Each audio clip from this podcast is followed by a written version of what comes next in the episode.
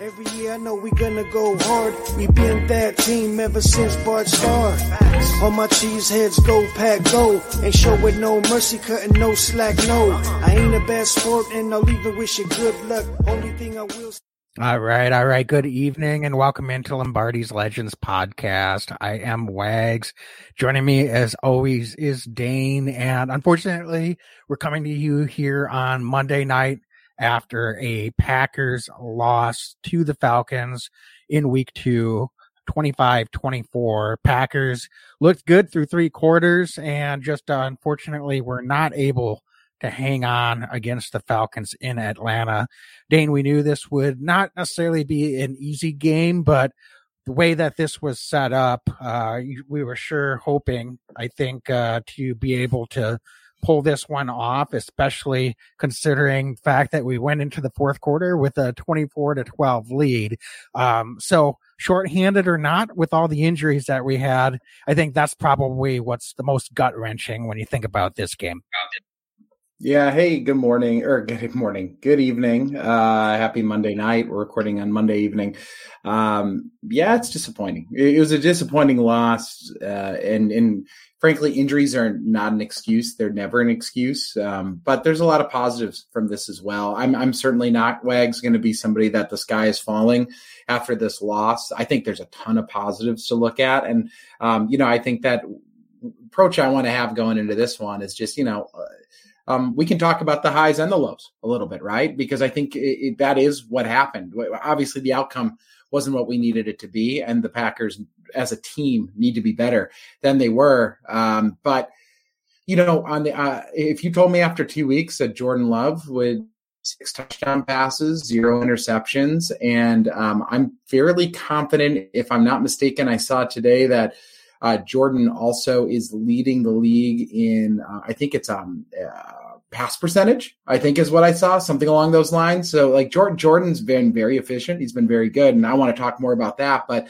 um, yeah, it's disappointing loss. Anytime the Packers lose, even going into this year where we knew there'd be growing pains, I think everybody in the outset said, "Oh man, you know, oh they're they're gonna have some rough games." But then you know we're one game in, two games in, the first loss, and the sky's falling for some Packer fans. I'm not there yet. Um, but yeah, I'm disappointed after this game because I honestly thought going into the fourth quarter, this Packer team was going to pull it out, and it didn't happen. Um, what's your head at right now, Wags? You know, you've had 24 hours or so to process what happened. I'm kind of curious what your read is so far. Yeah, I think this. Well, first of all, you go into the game without Aaron Jones, without Christian Watson for the second straight week. And then surprisingly, without David Bakhtiari, which I know has been a, a, lightning rod point as well for some Packer fans. Uh, and then you lose Elgton Jenkins during the game. Um, you've got Rashan Gary that's out there, but clearly on a pitch count in terms of the number of snaps he's getting. And you're, you know, you lose by one to Atlanta on the road. I think in a, and you say, well, Jordan Love played really well um, for the most part, for, for most of the game. I think in the fourth quarter, which we can get to, there was some opportunities missed there where, where you'd like to see some growth for sure. But, um, then you'd be thinking, wow, that was a gritty performance. The team just stepped up. They battled and were right in in, in a game where on paper, not that Atlanta seems like a great team this year, but that's, that's got the recipe for the type of game that, that you're not going to be in at the end of the game. So, um, that said, on the flip side, I think what's disappointing is we did see a lot of some of the flaws in the team and the coaching that we've seen over the years. So we'll get to that too um, as we get it further into the discussion. But yeah, Dan, just to start with Jordan Love, um, another really solid performance. I know statistically it only 150 yards passing, but um, vertically uh, picked up over 80 yards in downfield passes because of those pass interference penalties. Which and both of those I thought were were nice throws. Uh, the first one for sure he had Wicks uh, that would have been a touchdown. Um, I, I, I, maybe he gets caught from behind as he's adjusting or catching the ball. Uh, but those are those are the types of throws that uh, can definitely really open up this offense over the course of a 17 game season. Uh, so that was really encouraging. I thought he had some nice strikes, some nice decisions, um, particularly uh, as he got in rhythm in the second quarter. Started a little bit slow again for the second week in a row, but uh, really got a rhythm in the second and third quarter. Um, and uh, just unfortunately, I, I don't think the offense was out there enough in the fourth quarter. They had two straight three and outs before that last possession. Um, and so it's hard to get a rhythm in that situation. Um, I, so I, I think part of that's on Jordan. Uh, they had in the first possession of the fourth quarter, uh, first play call, nice play action. He's got uh, Doubs, I believe, kind of on a post corner route. He's open, uh, not the easiest throw, but you know, you'd like to see him complete that. So I don't know if he and Doubs were not quite on the same page. Looks like Doubs kind of flattened out the route and Jordan kind of uh, thought he was going to break uh, further up the sideline. And so that was really the main reason for that throw not being completed.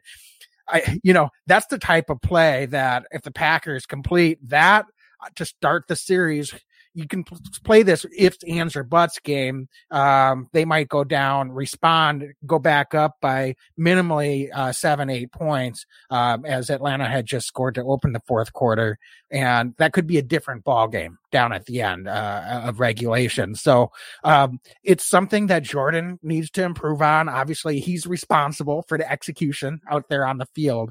Um, I thought Coach LaFleur got a little too conservative in that second series uh, of the fourth quarter when they were up by two after holding Atlanta to the field goal.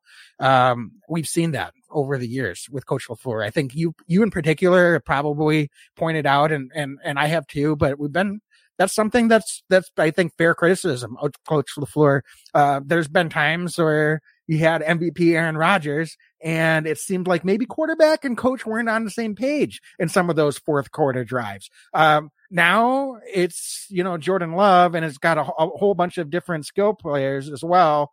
And it manifests itself. Now it's only one game, but that's something that I was hoping was in our rear view mirror. Uh, unfortunately, it seems like this is going to be another opportunity for coaching staff and players on the offensive side of the ball to learn how to instill that killer instinct and uh, execute better in the fourth quarter and play a four four quarter game instead of getting really conservative and, and not attacking maybe as much or executing as well in some of those fourth quarter situations.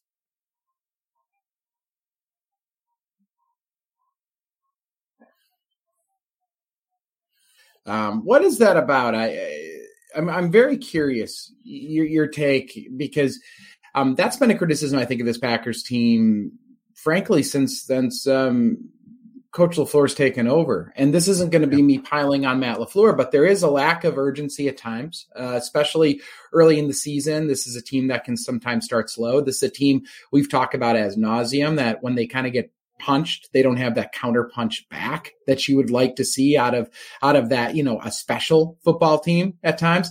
And you know yet again it felt like in the fourth quarter when when the chips were all out there and the game was on the line um, and and this isn't just the offense, by the way. This was a full team effort. I feel right. like, unfortunately, uh, they they kind of shrunk when the lights got the brightest, and that that that guts me to say that because I love this team, but I, I, don't know if it's an individual effort. I don't know if it's a coaching thing. I just what I what I thought yesterday, I made note of this was, um, you know, through three quarters and into the fourth quarter, I went, man, if they lose this football game, it's not because they don't have the talent so what does that mean exactly? And I get that experience and, and some winning is an earned and a learned thing in this league to a certain extent. But at the same time, they were the better football team.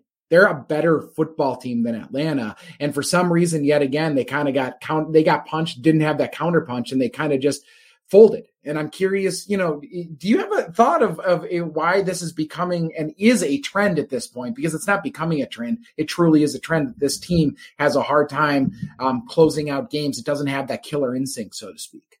Yeah, and that's why I started with coaching because listen, um, players have good performances, bad performances. I think you could, there's plenty of blame to go around. We're not looking to scapegoat anyone. I, I mean, that's, that seems to be what some irrational fans like to do. Uh, but yeah, the players needed to execute better on both sides of the ball in the fourth quarter. Period. point blank. There's lots to look at on tape. Um, and we'll get to the defensive side uh, a little later, but that's that's the thing that I'm looking at, Dane. When when you're looking at the trends, and you've got different players, you've got a different quarterback, you've got different uh, skill players. I, I, mean, obviously, I know Aaron Jones has been there the whole time. Um, he wasn't out there yesterday, but the that's that's what's frustrating to me is some of these situational uh, opportunities. Um, and I haven't gotten the exact splits, but I did go and look back and uh, Packers offense by quarter. Um, you know, points scored. They're very good in the second quarter. They're generally been solid in the third quarter. Um, it's interesting. They've been good some years in the first quarter. Uh, you know, uh, we had a couple years that we weren't as quite as good. Um, but usually Coach LaFleur has got a really good game plan. And I think the Packers come out and, and, and execute it.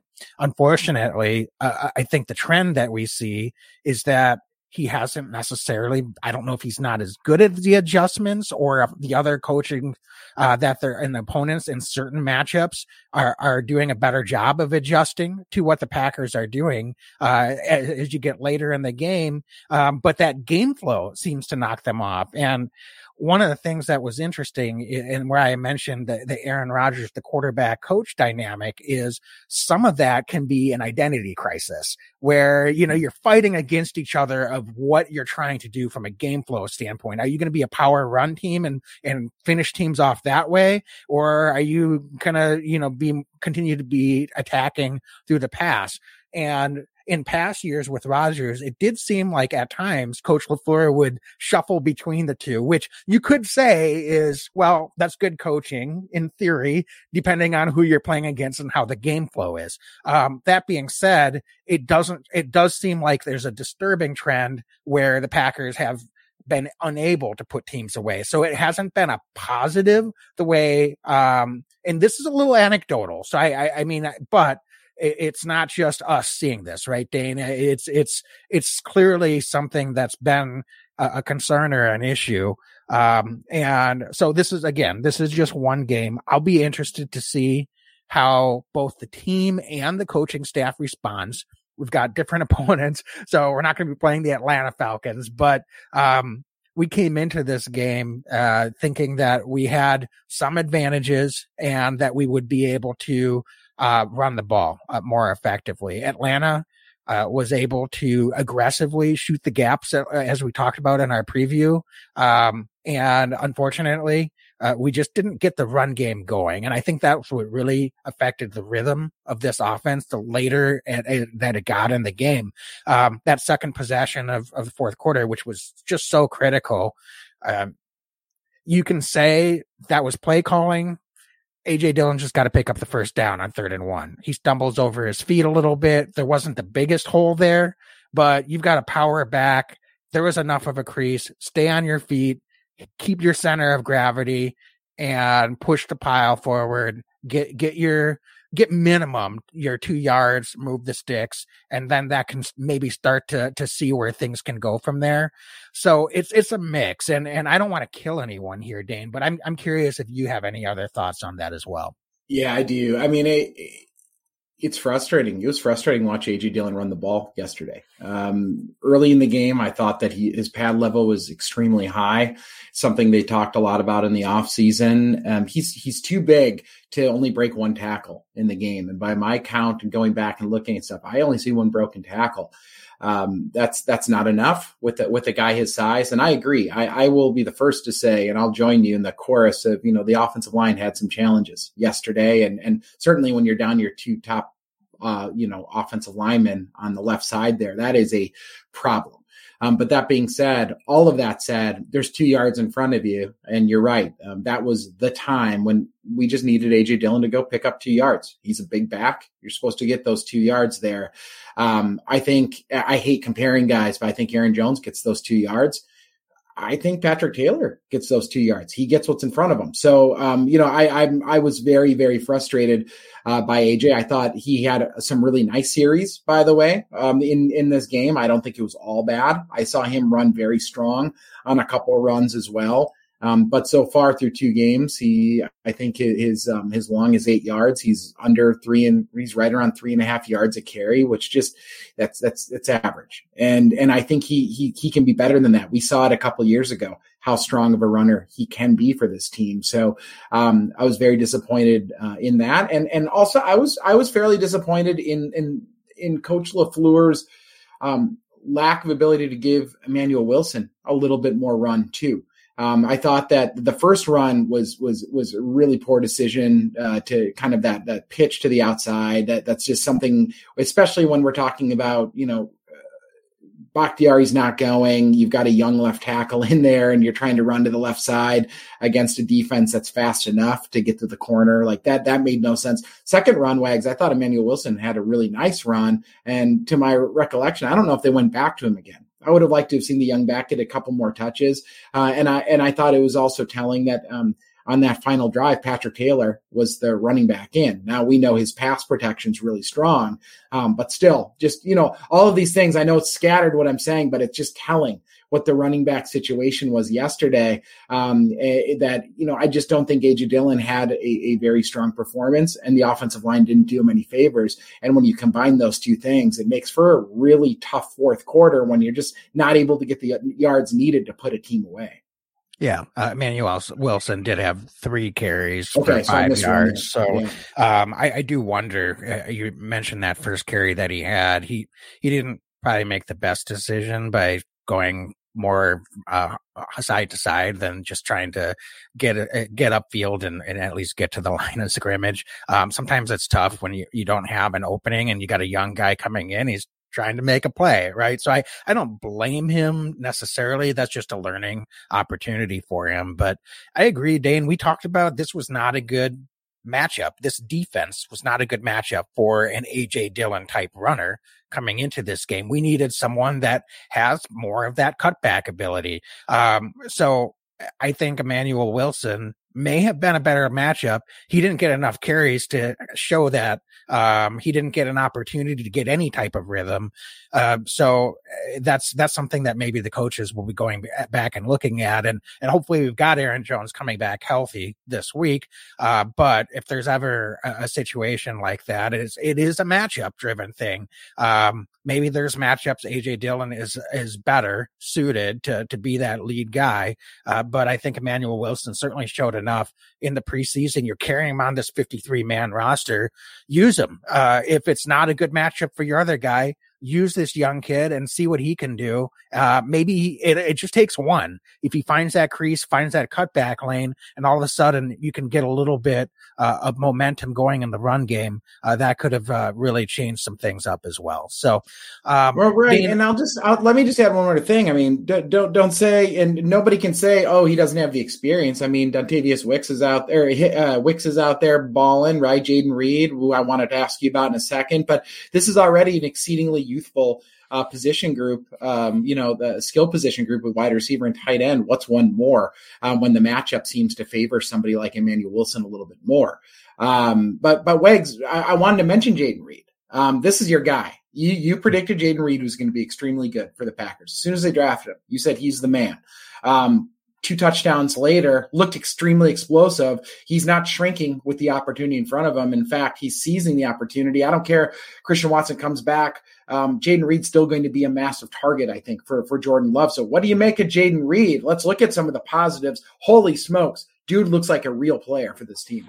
Yeah, it's exciting, uh, and he is a, a, a dynamic threat uh, from anywhere he lines up on the field. Um, they were able to use him in that red zone for that first touchdown uh, with that motion, and that's been something that I think's been missing from this offense in the last couple of seasons. So I, I'm just thrilled to see uh, for both for him and for us as Packer fans to see Jayden Reed prove uh, that he belongs uh, not only out there with the Packers but in this league as someone that I think could become a real threat down the road. I'm, now I'm not as as high as I am on him. I you know I'm not gonna sit here and, and, say he's an all pro. Uh, I mean, he's still got a ways to go, but I, am definitely, as you know, very, very high on Jayden Reed. He was the guy that I was most excited to talk about after the draft. Um, and uh, I, I, there's nothing that's going to slow me down uh, to to continue that. But Dean, how about Jayden? I'm sorry, uh, Dontayvion Wicks. A really nice touchdown for yeah. him as well. Just a strike from Love, but a really nice route. Um, you mentioned Wicks was the guy that they sent deep uh, on that first vertical route. It didn't have to be him. Um, so clearly they're really high on on this uh, young player as well. So exciting to see both of those guys contribute in the pass game. And and Luke Musgrave in the first half, I I really would have liked to see. He didn't get any targets in the second half. I think there would have been some opportunities we talk about in those fourth quarter situations where you just need to get some yards and get some uh, some rhythm and uh, you know stay on the field, move the sticks a little bit. That uh, tight end can be such a, a, dynamic release valve. He was doing some really good things in the second quarter. I, I really don't know why they went away from him uh, down the stretch of this game as well, because frankly, I think he could have picked up some some much needed yardage to give this offense some rhythm as well. Yeah, and and yet again for two, second week in a row, Musgrave gets the lion's share uh, at tight end. He plays a significant uh, number of snaps uh, compared to everybody else across the board. Deguara um, again plays kind of more of that fullback role, uh, less of that that inline tight end role, and then um, and then uh, you know Sims and um, and uh, Tucker Kraft. I think Kraft only got a couple snaps uh, as an inline tight end for the Packers. So Musgrave really is getting that that lion's share at the tight end. But Dontayvion uh, Wicks, man, what a, what a cool story! Really fun. We're very very excited and proud of him. I mean, fifth round pick, uh, playing playing uh, you know uh, at such a high level for the Packers early on. I thought in week one um, had you know didn't didn't get as many looks, but in week two they let it rip. He's got he's got the speed. We said in the in camp, dude's got the speed. He showed off the speed. Uh, he he he makes the catch. He makes the play. I love that little shimmy off of that uh, that safety that was on him to to you know for him to take it to the house on that touchdown play. Um, I, I it's so funny and it's so interesting, Wags, because uh, this is a position group um, all offseason. The, the national pundits talk about the Packer wide receiver group. Oh, was this the thinnest uh, receiver group in the league and all this stuff. And all of a sudden, I start to look around and I and I go, you know, you get Christian Watson back, you get Romeo Doubs. Uh, you know, his hamstring. He played eighty percent of the snaps yesterday, so he's he's getting better and uh, you know healthier and healthier. And then you look at Jayden Reed with his two touchdown performance in only his second game, and then you look at Dontayvion Wick. You look at Malik Heath, right? You start to go down this list and you go, they, they're they're youthful but it doesn't mean they're not really damn talented. So I'm I'm so excited about, it. and that's why I'm a little upbeat today. Um, you know, going into this because we we have so many guys that I think can be real impact players in the National Football League. And then I, I and I don't before we go to the defense, I really don't I, I, don't want to shortchange Jordan Love because there was some stuff that I really noticed from him. The two takeaways I really had, and I want to, I'm curious if anything stuck out to you. Uh, the first one was actually on that fourth down play uh, to end the game. Uh, even though Samori Toure wasn't able to bring the ball down, what a throw, pressure in his face, fourth down. Jordan Love threw an absolute missile um, at at, uh, at Toure and gave him an opportunity to make the play. So that that's number one. That is a very hard play to to uh, that throw to make. Number two, I kept saying it out loud to myself yesterday. Jordan Love just sees the field really well. We see so many young quarterbacks or, or guys that are less experienced in, in starting in the National Football League that look hurried. They look like, you know, they, they maybe they, they, they dial in on one wide receiver and that's it or one read. Jordan Love is very comfortable at keeping the pulling the ball back down, looking, scanning, and finding the right guy. Um, did he miss a couple guys yesterday? Sure. Um, that's to be expected. Hell, we've seen Aaron Rodgers miss guys uh, even in his MVP season at certain times. Uh, but I, was just really impressed I, I, by his poise yet again to be able to scan the field and and often more often than not find the open man in, in pressure situations. So just really exciting with that. And again, without some of your top receivers out there with the left side of your offensive line, without your running back one, for him to just stand in the pocket and make some of those throws and find some guys and fit it in some tight windows, I thought that was really really cool to see. And uh, I'm excited because I really think there's still more chance for him to grow. So how couldn't we be excited about Jordan Love right now? Yeah, and I'm not going to pour water on your point because I agree with pretty much just everything you said. Uh, the the money situation was having the ball back with 57 seconds left, the chance to go down the field and kick a field goal and win the game. Um, so that's that's where I would expect him to learn and grow. Uh, what what what you really have to do in that situation and is you got to get that first completion. I, they had plenty of time to go over the middle. It doesn't matter if you pick up five yards, you pick up two yards, you pick up 12 yards. If you get any yards, now the defense has to run and, and move and everything is, is, you know, the wheels start spinning a little bit. You put the defense on its heels. You just get that rhythm, get that first completion. Maybe it's five yards over the middle and then you can go quick line up. Defense is scrambling a little bit to line up not a lot of time to to get a play call called in. You could do a little out route to the sideline, pick up six more yards, first down, move the sticks. Now you've got that that forward momentum. Maybe 20 seconds comes off the clock, but uh, so you don't have all day. But that's that's really the biggest thing that uh, I was hoping we would have been at least at, at move the sticks one two times, get down there. Maybe they don't end up getting into field goal range, and you kind of have a desperation heave at the end, but um, that that was the only thing that was a little bit disappointing in terms of his situational uh, awareness and it's it wasn't for lack of effort. I mean obviously he was trying to get the completions and just didn't connect but i think you got to take the easy pass uh, in in on first down in that two minute offense scenario, get the defense on its heels, moving, scrambling. And that's where you're going to get the advantage as an offense in those situations. So that would be my only uh, critique, I think, of, of his ability uh, uh, in some of those situations. He wasn't as good, uh, or the Packers offense in general wasn't as good on third down as they were in week one against the Bears, or th- three for nine on, on third down. Um, so that's something that we know kind of fluctuates sometimes week to week, and uh, I would expect them to bounce back and hopefully have a better performance in the weeks ahead. Um, but Dane, last thing about Jordan Love, I want to uh, hear your take on him taking responsibility for that sneak. Um, what what's your take on that? Because I, I, I for one was actually pretty impressed with how he handled uh, the the post game interview, and just kind of curious your take. Yeah, so I was a little bit surprised that they apparently actually were going to try to do the quarterback sneak in that situation. Um, first of all, but um, yeah, post game press conference, Jordan Love said that he didn't get the right uh, um, right call uh, at the line of scrimmage, and he so therefore he was taking responsibility for the botched uh, false start, um, and nobody else had the the, the appropriate call uh, for the snap to be uh, ready to go. So that's whether that's true or not. Uh, maybe it's true, maybe it's not. Um, I just think that shows tremendous leadership on Jordan's part. Um, and honestly, that accountability is a breath of fresh air. I don't need to get into all the reasons why. Um, but I will just say that that's, that's real leadership right there. Um, so not only the poise in most of those situations and, uh, you know, yeah, he was poised even in that last series. It wasn't like he was rattled or, or making really bad throws. I thought his really, re- his one really bad throw was the first possession of the third quarter when he should have had his first interception of the season, um, on third down. He threw it right, right, I think, to Terrell uh, on uh, kind of an out route. Uh, but yeah, no, to that point, Dan, I'm glad you brought that up because um, it's it's not just about what you do on the field it's about you know um, leading these guys in the locker room and and they all see that and and the, that's why they're rallying around him so I, I, expect positive things from him in the weeks ahead.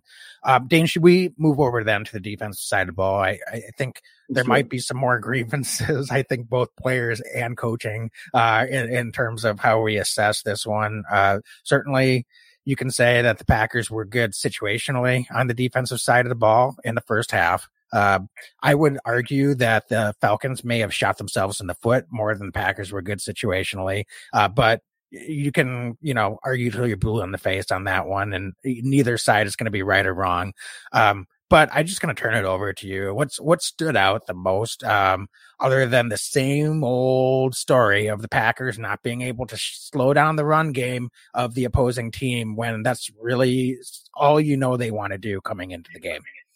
Yeah, yeah. I mean, couldn't stop the run. uh, absolutely was was the story of the day.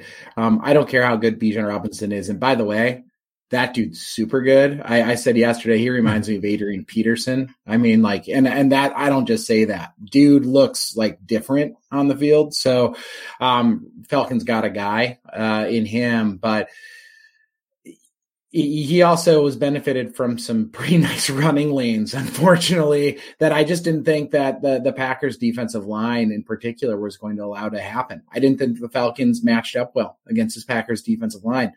And so I was very frustrated by that. Um, very frustrated by a couple key players in this Packers secondary. Uh, Jaire Alexander and Darnell Savage are, are the two guys that come to mind for different reasons. Um, and I just, they, they were not, I, they weren't aggressive. I thought that they should have added a, um, a, an eighth guy, bring an eighth guy down in the box and really try to stop the run and make Ridder try to beat them through the air.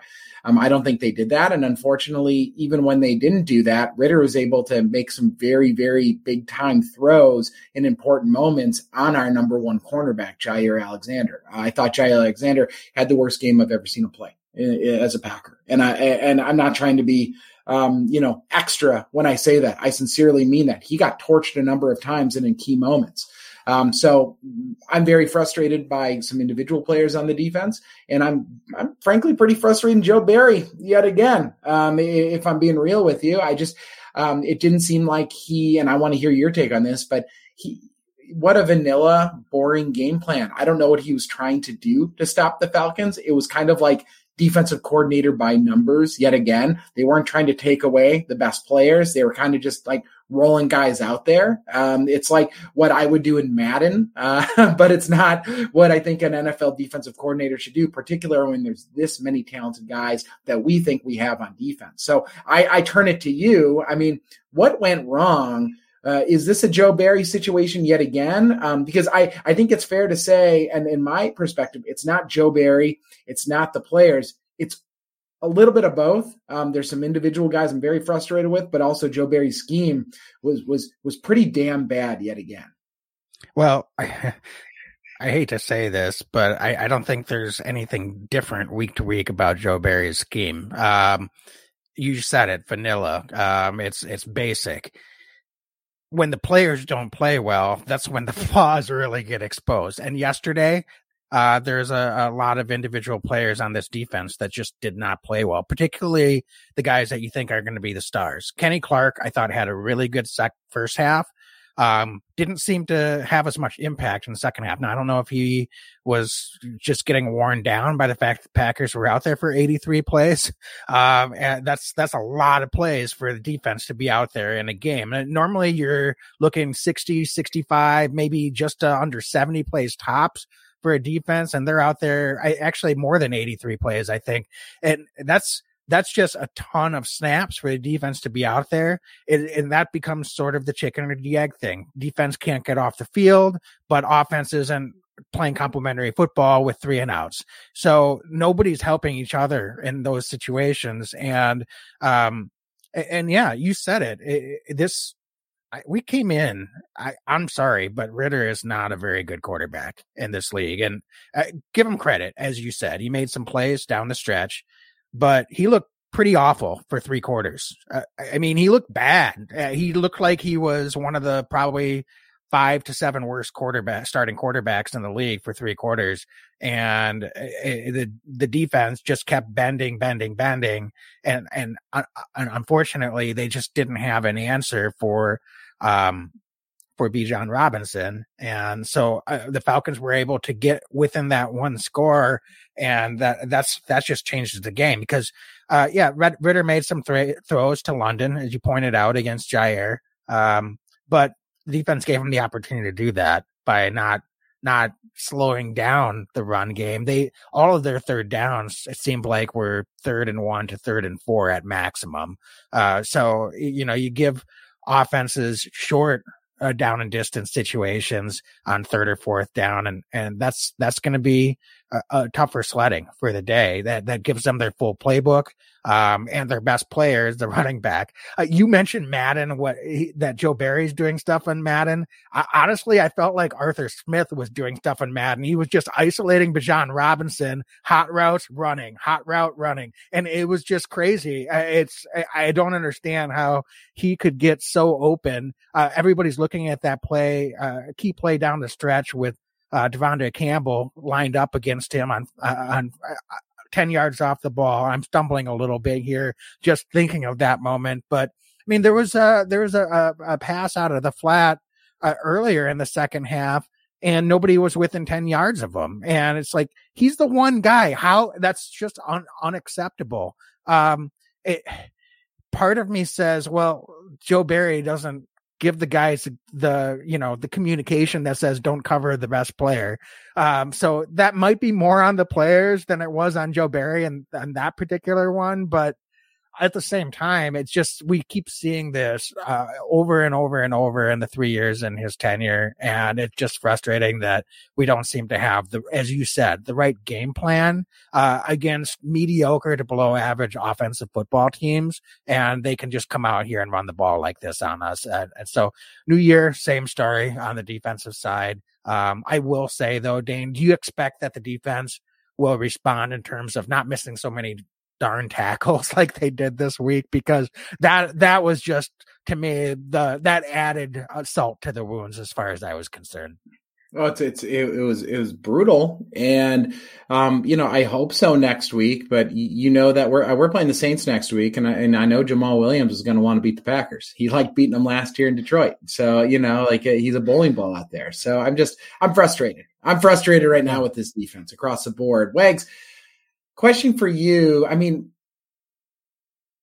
as as much as there was a lot of stuff, I mean, I thought the play of the game in a negative way for this Packers team was the Darnell Savage um, miss uh, uh, what happened there, man? Because it looked like Savage had a chance at the minimum to just knock the ball away, at a maximum to intercept, and somehow Hollins comes down with that football. But I thought that that completely changed the entire game. If that ball either ends up in Savage's hands or is just an incomplete pass, I think the Packers get out of this game. I really do. So what what what goes down there? How does Savage mis- miscalculate that ball? And, and and I ask because like this isn't the first time in Savage's career we've seen this kind of miscalculation where it looks like he's going to come down with a football and the other uh, offensive player comes down with it instead. Yeah, you just jumped too soon. I watched that play. What, what, what, else can you say? But what you did is it was a miscalculation. Uh, he just didn't play the ball. I, I don't know if in that moment he thought he was going to get his hands on it and get the interception. Honestly, though, like you just have to have the awareness. If you don't have full body control and, and in front of that football, and he was coming from an angle, just knock the ball, pass breakup. Don't don't try to be a hero. Just just make the fundamentally sound play. And for better or worse, Darnell Savage has been someone that likes to take risks and gamble to try to make the hero play at times over his career. He played really well in week one. You called it out um, and deservedly so. He got kudos for, uh, you know, maybe a little bit of a surprise performance.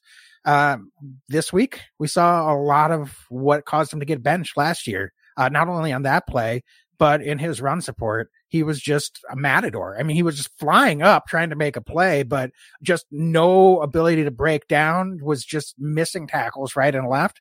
And it's, you know, that's not how you make a play. If you're just flailing at someone trying to be a heat seeking missile and throw your body at someone's feet, uh, especially someone as good as Bijan Robinson, it's not going to be that hard for him to duke you, uh, which we saw again and again and again. So, uh, Darnell Savage wasn't the only one, um, that was, was missing on Robinson, but I think though that was he was one that was glaring on, on a number of plays.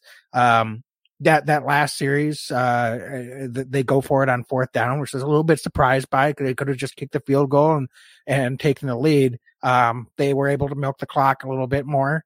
Um, that was a play that uh, not only Savage, but I, I, I believe uh, Campbell uh, missed a tackle, and it's just it's frustrating when when these guys are maybe not schemed to be in the strongest position, but then they're just compounding it by by not um, being fundamental and sound in, in how they're uh, attacking the lanes and and and wrapping up and and doing the most basic things that you learn how to do in fifth and sixth and seventh grade football. Um, so yeah, yeah, the Falcons are talented. Give them credit. But you said at the top, I think the biggest thing that was frustrating with this defense is, quite frankly, I just felt like we had a big um, mismatch advantage uh, along the front, and unfortunately, that didn't manifest itself, particularly in the second half. From a positive perspective on the defensive side of the ball, did anybody stick out to you? I, Quay Walker stuck out to me as somebody who I thought played a really nice football game for the Packers. Uh, second week in a row for him that he just he stood out, seemed to be the best player I thought on the defense from my perspective. He outsnapped um, uh, Campbell pretty significantly too.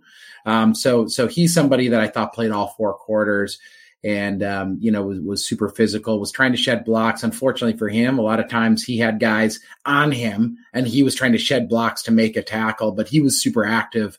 I, I thought not afraid to, to, obviously get in there and stick his nose in some business. But did anybody uh, did, did he stick out to anybody else stick out to you eggs on the defensive side of the ball? Yeah, I think Rasul Douglas has been playing well through two weeks, and I, I, thought he had a solid game yesterday as well.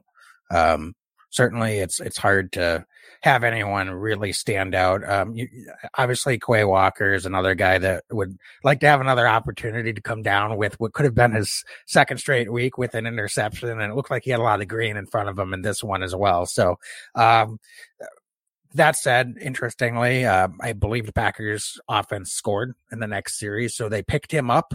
Um, eh, so depending on how you want to look at it, it didn't technically cost the Packers any points, um, as they were able to take take the ball and, and go down and score in the next possession. But certainly uh, would have been nice to to have Quay Walker coming down. But uh, yeah, it's um, I thought Rudy Ford had a, a, little bit of a bounce back from week one. wasn't his strongest performance in in the first game, but um, was was pretty sound overall uh, yesterday and a tough overall defensive performance.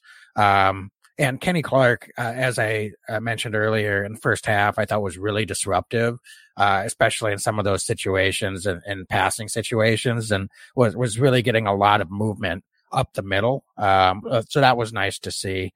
Uh, but um, yeah, the, overall, this front just needs to to to really, really, I think, respond. And I, I, I just I wonder too, you know, you talk about Joe Barry as kind of the lightning rod in defense, but what about some of his his defensive coaching staff? I, I, mean, Jerry Montgomery has been in charge of this defensive line, and I think he had a lot of excuses in past years with maybe not that much talent on this defensive front. I don't think he has that excuse this year, does he, Dane? So uh, it's not just on the coordinator. Uh, but some of these position group coaches need to make sure they're coaching their guys up and are, are ready and, and, uh, to go out there and perform at a high level, uh, motivate them to perform at a high level. Um, so, uh, perhaps we need to put some scrutiny on some of those guys as well, because it just, as you said, it didn't seem like the defensive uh, line was soaking up blocks at a minimum uh, which is what what their first job is. Uh, but they also just just seem to really disappear in terms of applying any pressure, or getting any upfield um, um, pressure in, in, the second half uh, as they were in the first half. So um, those would be the other guys I think worth mentioning on the defensive side. And uh, look, hopefully you know, your star players are going to respond. I think De'Vondre Campbell, um, didn't have the best year last year, but I still think he's a, a, a really solid inside linebacker. Jaire, I know you've not been a huge fan of, of kind of how his approach, but he's clearly a really premium player, but he's got to deliver. He's got to bounce back and step up. So, um, in the past, I think he has. I, it just needs to be controlled and it's got to be consistent. And I think that's the frustrating thing that we haven't necessarily seen um, from some of the individual star players on the defense as well. Um, Rashan Gary, I, I know he got beat pretty badly on that fourth down that Ridder scored. Um, I'll give him a little bit of a pass. I think uh, i am going to reserve uh, judgment on, on, Gary until he's back to full health and, and playing more snaps out there. Um, he didn't have quite the impact though that I, I was hoping he would uh, this week, so it wasn't his best performance either. So uh, you know, I, I think you've got to certainly have your best players out there performing at a high level um, to to cover up when when perhaps we don't have the the best scheme uh, week to week uh, from the from the coaching staff. So, uh, Dane, any other thoughts as we close up on this defense? Um, nothing else on defense. Um, uh, I'm just uh, thinking I was happy Anders Carlson uh, hit hit some field goals again. Nice to see him um, settling in here. Would have liked to see him attempt another one in the first quarter. Um, yeah, we didn't mention that either, and and that's another Coach LaFleur blunder. And and frankly, you know, um, Coach Bisaccia, the whole coaching staff, they've got to be on top of that. And um, that's that's just not acceptable that we have those mistakes too. So, um, but that being said, it's it's done now. I I don't think you the, the Falcons can say the same thing. Yeah, the Packers lost by one. It would have been nice in a one point loss to to not have potential points come off the board, but you can play that game. Falcons probably had 13 to 17 points that they took off the board in the first half. So, um, it's, it's easy to play that if, if cans or buts, but, um, yeah, uh, he was accurate. So that's nice to see. Um, yeah. and, uh, the snaps have not been necessarily super on point so far this year. I noticed another one that was a little wayward that Whelan had to handle yesterday as well. So something to be watching as we move forward. Uh, hopefully nothing that impacts the ability to get the the whole uh, kick uh, uh, off in time and, and accurately in time as well. Yeah, and uh, yeah, you're you're spot on. Whelan had to pull another one down, and week one we saw him have to do that too. Um, so you're right. It's it's it's kind of two for two here, unfortunately, uh, through a couple weeks. And then um, I'll just say, um, Innis Gaines had another really nice tackle on coverage. Um, we we put it out on social. We said, get this man on the 53. Uh, he's been elevated two weeks in a row. Um, he's a gunner he gets down the field and he makes plays. So, you know, he's, he always seems to get his nose in there on, on special teams. So just another guy, you got to give props to those gunners, man. If, if they're getting their nose in there and making plays, that's not an easy job. So shout out to him. Yeah, for sure. It'll be interesting to see what they do. Uh, if they're just trying to use some of the pickups that they had um, after they cut down to 53 to have a quote expanded roster. Um, but uh, you only have so many call ups for Innis Gaines and Patrick Taylor. So uh, once they run out of those options, it's going to be interesting how they manipulate the, the, the their roster and, and how they move forward there. So, Dane, I think that pretty much covers everything on both sides of the ball. So, real quickly, we highlighted some some positive players, but why don't we at least do our game balls of the week and uh, hand out our leap spirits, be legendary, big cheese players of the week. That was a mouthful. Sorry. Uh, I'm gonna let you go first. Why don't we start on the offense side of the ball? Curious to see who you've got nominated for our Leap Spirits Big Cheese Player of the Week on the offensive side. Yeah, I I I, tend to want to go Jordan, but I'm to go with Jayden Reed. Two touchdowns, looked so explosive. Um, became the weapon. St- stepped up with Watson down again, with a lot of big time players down. I, I hard to not give Jayden Reed. It's only his second career NFL game. Uh, the love is our Leap Spirits uh, player of week two.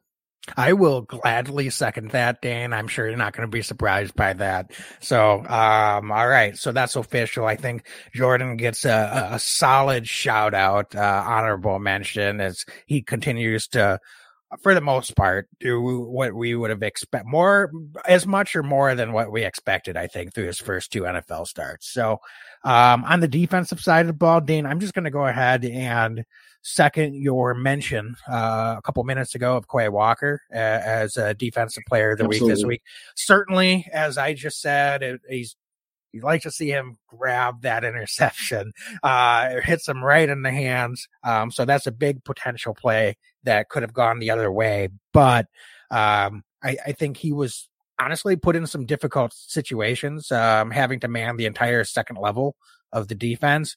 And um, he he was covering a lot of ground out there. So uh, not not the best day for this defense, I think, to put it lightly overall. But um, I, I certainly I, I would agree with you that Quay Walker was not one of the ones that was uh, responsible for a majority of the problems that we're having. So um, I'm happy to nominate him as the Big Cheese uh, Defensive Player of the Week this week. Love it. I'm I'm second that. Obviously, uh, he he he's the guy um, for for for sure this week. A really strong start for for Quay Walker year two. Very excited to see him continue to grow in this defense. Yep, absolutely. So, uh, Dane, I think that just about does it for us for this episode, folks. Uh, stay tuned. Come back, join us Thursday night. We'll be doing our preview of week three. Packers are finally going to be home in Lambeau, take on finally. the Saints this week. Um, so I think this will be a really, another really nice matchup. The Saints look like they're going to be a, a solid team. So this will be a, a good test for us, uh, back home. Uh, and I'll be anxious to get into talking about that matchup and uh, what we can expect to see for week three and, and how these guys can go out there and respond after a loss. So, Dane, thanks as always, folks. Join us Thursday. Thanks for following along or listening. For those that you were on with us live tonight, be legendary and go pack go. Go pack go. Every year I know we gonna go hard. We been that team ever since Bart started. All my cheese heads go pack go. Ain't show with no mercy, cutting no slack, no. I ain't a bad sport and I'll even wish you good luck. Only thing I will